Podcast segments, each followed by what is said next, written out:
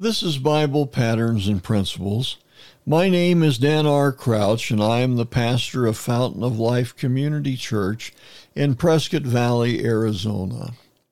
We are a classic Pentecostal church that believes the Bible is the only true Word of God and that salvation only comes through the person of God's Son, Jesus Christ.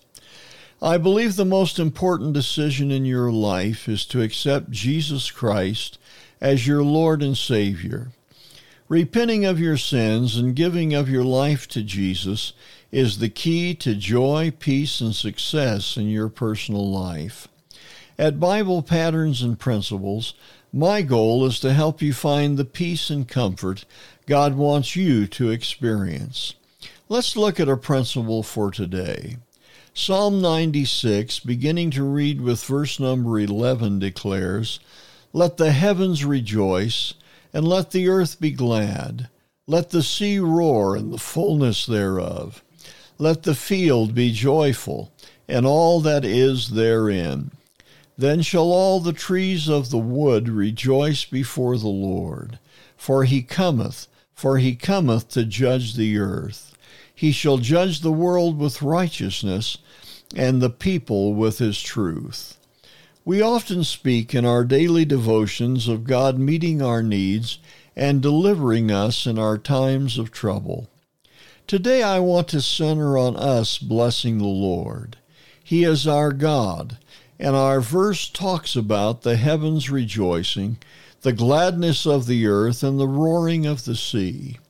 All nature cries out because of the greatness of our God. King David declared, Bless the Lord, O my soul, and all that is within me, bless his holy name. We need to do the same. Let your heart begin to sing the praises of God. He is deserving of adoration, and praise is the outgrowth of a heart filled with his love. When you have a real personal relationship with Him, you cannot help but give Him worship. Your heart gets so full that it has to express itself. Psalm 103 in verse number 22 states, Bless the Lord, all his works and all places of his dominion. Bless the Lord, O my soul. So let our praises ring out. Our God is deserving of having his name lifted up by his followers. Let him have the praise of our lips. He deserves and desires. Bless the Lord, O my soul. O Lord my God, thou art very great. Thou art clothed with honor and majesty. So says Psalm 104. I hope the words we have shared today has spoken to the needs of your life. Jesus wants to minister to you if you will only let him. If you have not already done so, invite Jesus Christ to be your Lord. All you have to do is invite him to forgive your sins and to be your personal Savior. If you ask, he will honor your prayer. This has been Bible Patterns and Principles. My name is Dan R. Crouch, sharing another Bible truth to strengthen your daily Christian life.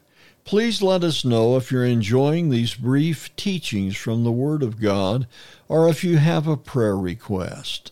You can write to us at Bible Patterns and Principles at gmail.com. I would very much enjoy your comments and would feel very privileged to pray with you concerning the needs of your life.